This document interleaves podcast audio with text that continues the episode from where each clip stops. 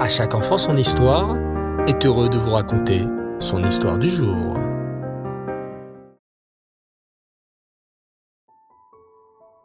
Bonsoir les enfants Tov.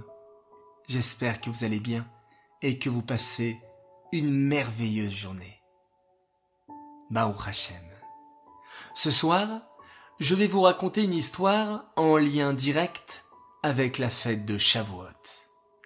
Écoutez bien cette belle histoire et je suis sûr que vous devinerez tout seul le lien entre les deux. Il y a très longtemps, bien avant la construction du Beth Amikdash, vivait en Israël un homme très riche, du nom d'Elimelech.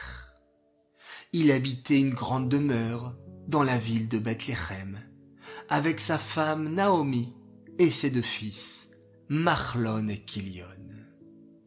C'était une époque difficile pour le peuple juif, car malheureusement la famine sévissait en Israël, et les pauvres venaient continuellement toquer à la porte d'Elimelech, dans l'espoir qu'il leur donne un peu de nourriture.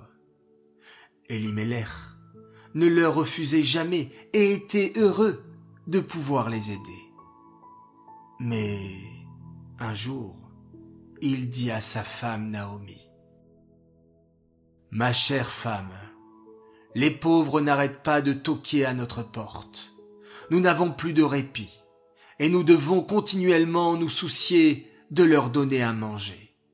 Fuyons quelque temps le pays, le temps que la famine ne cesse, et ensuite nous reviendrons. C'est ainsi qu'Elimelech décida de quitter Eret Israël avec sa famille et de s'installer à Moab, abandonnant son peuple à son triste sort. Mais Hachem n'apprécia pas la conduite d'Elimelech. Au contraire, Elimelech aurait dû continuer à aider ses frères pauvres, au lieu de s'enfuir avec sa richesse et de les abandonner. Alors, Elimelech fut puni, et très vite, il perdit toute sa fortune. Quelque temps plus tard, il tomba malade et mourut. Les fils d'Elimelech se marièrent, eux, avec des princesses de Moab. Marlon épousa Ruth et Kilion Orpa. Mais, malheureusement, les deux fils d'Elimelech moururent aussi quelque temps plus tard, laissant Naomi seule avec ses deux belles filles. Naomi était une grande sadéquette. Elle dit alors à ses belles filles Mes chères bru, j'ai entendu que la famine avait cessé en Israël. Je suis seule et je n'ai plus rien à faire dans ce pays étranger. Je vais donc retourner dans mon pays, Eret Israël.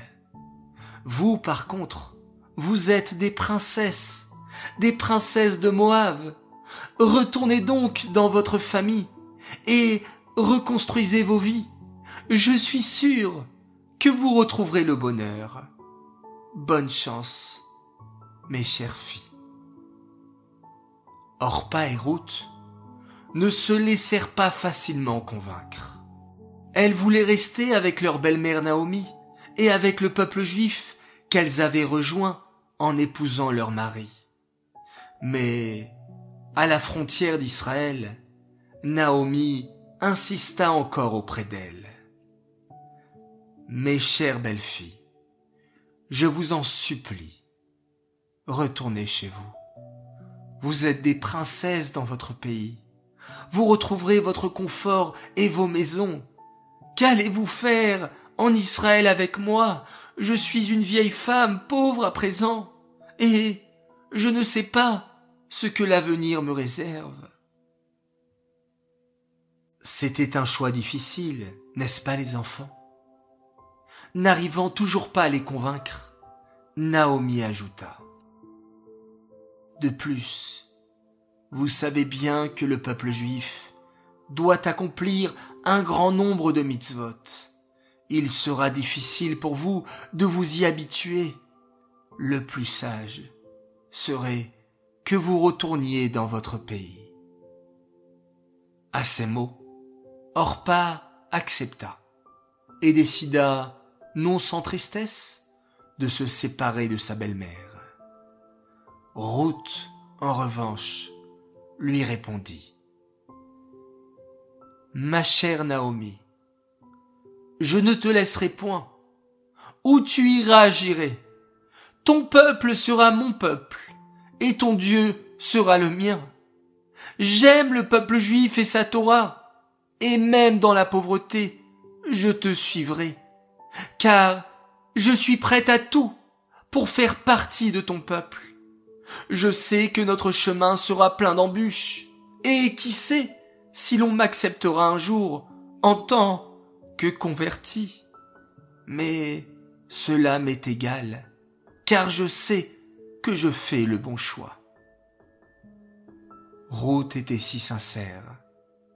L'amour de Ruth pour Hachem et sa Torah était si pur que Naomi accepta. Elle comprit que Ruth était prête à tous les sacrifices, à abandonner sa richesse et sa vie de princesse de Moab pour embrasser la Torah et faire partie intégrante du peuple juif. Alors, elle accepta de prendre Ruth sous son aile et, ensemble, elles arrivèrent en Israël et s'installèrent à Bethléem. Les habitants ne reconnurent pas Naomi. La riche Naomi qui avait quitté la ville avec sa famille et sa richesse et qui revenait seule et pauvre. Quelle tristesse. Quand arriva le temps de la moisson, Ruth proposa à Naomi d'aller glaner quelques épis dans les champs afin d'avoir de quoi se nourrir.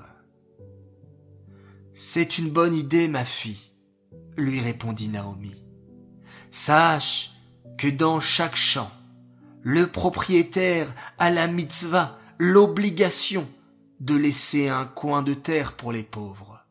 Tu pourras te servir dans ces coins et nous ramener du blé. Sache aussi que tu peux ramasser si un moissonneur fait tomber un ou deux épis par terre. Par contre, s'il en fait tomber trois, ils sont à lui, et tu ne dois pas les prendre. Regardez les enfants, comment les lois de la Torah sont parfaites. La Torah a pensé aux pauvres et a ordonné aux riches propriétaires de champs de leur laisser de quoi se servir. Ruth alla donc glaner du blé en faisant bien attention de respecter ce que sa belle-mère Naomi lui avait dit. Elle alla dans le champ d'un riche propriétaire qu'elle ne connaissait pas, mais qui était en fait Boaz, un grand sadique de la famille d'Elimelech. Ruth trouva dans le champ de Boaz le coin qui était destiné aux pauvres et commença à se servir. Mais Ruth était une noble personne et elle faisait très attention à toujours rester digne discrète.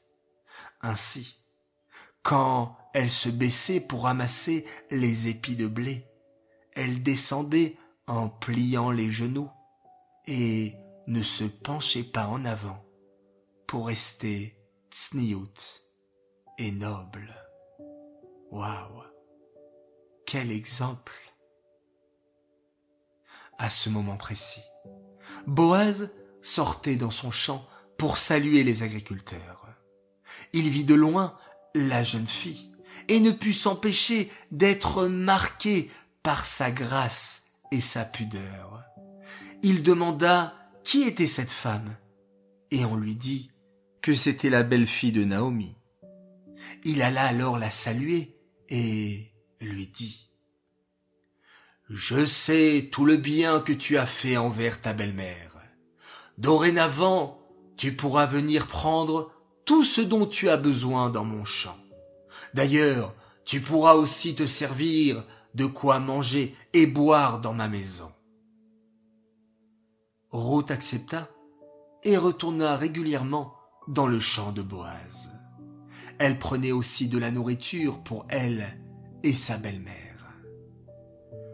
Lorsque Boaz vit la piété et la bonté de Ruth, il décida de l'épouser.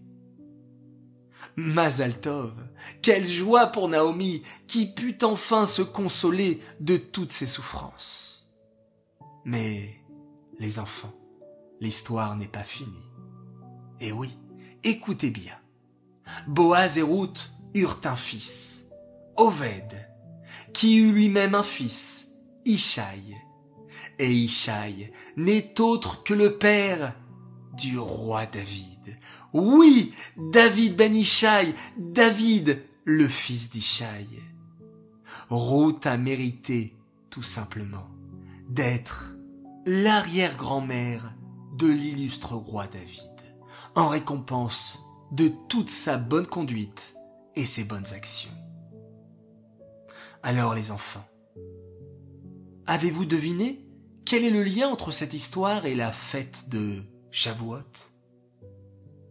Oui, bravo. Nous lisons l'histoire de Ruth à Shavuot pour plusieurs raisons. Tout d'abord, parce que le roi David est né et décédé le jour de Shavuot, à l'âge de 70 ans. Quel bel hommage que de nous rappeler ce jour-là la belle histoire de ses ancêtres et surtout de la tzadékette Ruth qui mérita d'être son aïeul. C'est vrai aussi que cette histoire se déroule à la période de la fête de Shavuot qui est aussi appelée Chag la fête de la moisson. Mais il y a autre chose, les enfants.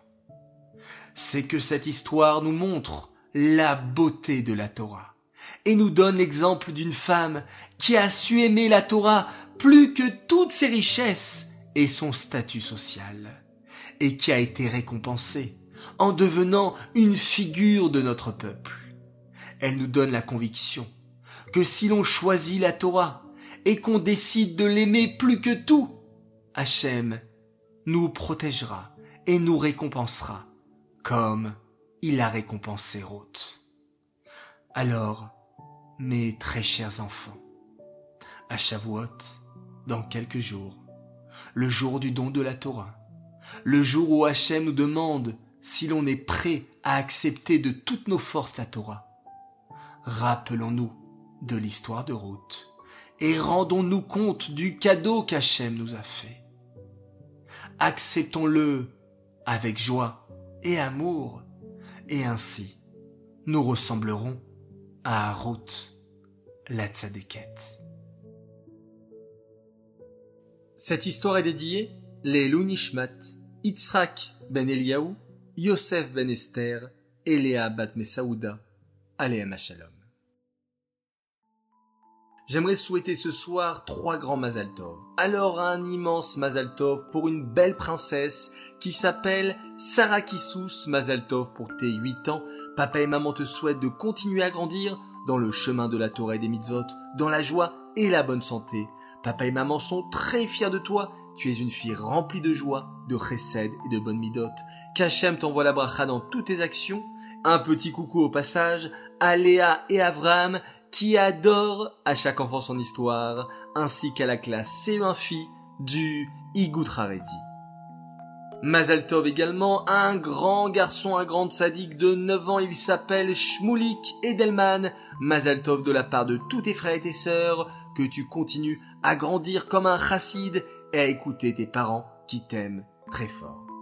Enfin, troisième Mazaltov, et cette fois-ci c'est un garçon formidable, Aaron Seba, qui me l'a demandé. Oui, il voulait que je fasse un coucou à toute sa famille, son papa, sa maman, ses frères et sœurs. Eh bien voilà le coucou et surtout un très grand Mazel Tov à ton frère Menachem Mendel de ta part ainsi que de ta sœur Mouchka et de tes parents.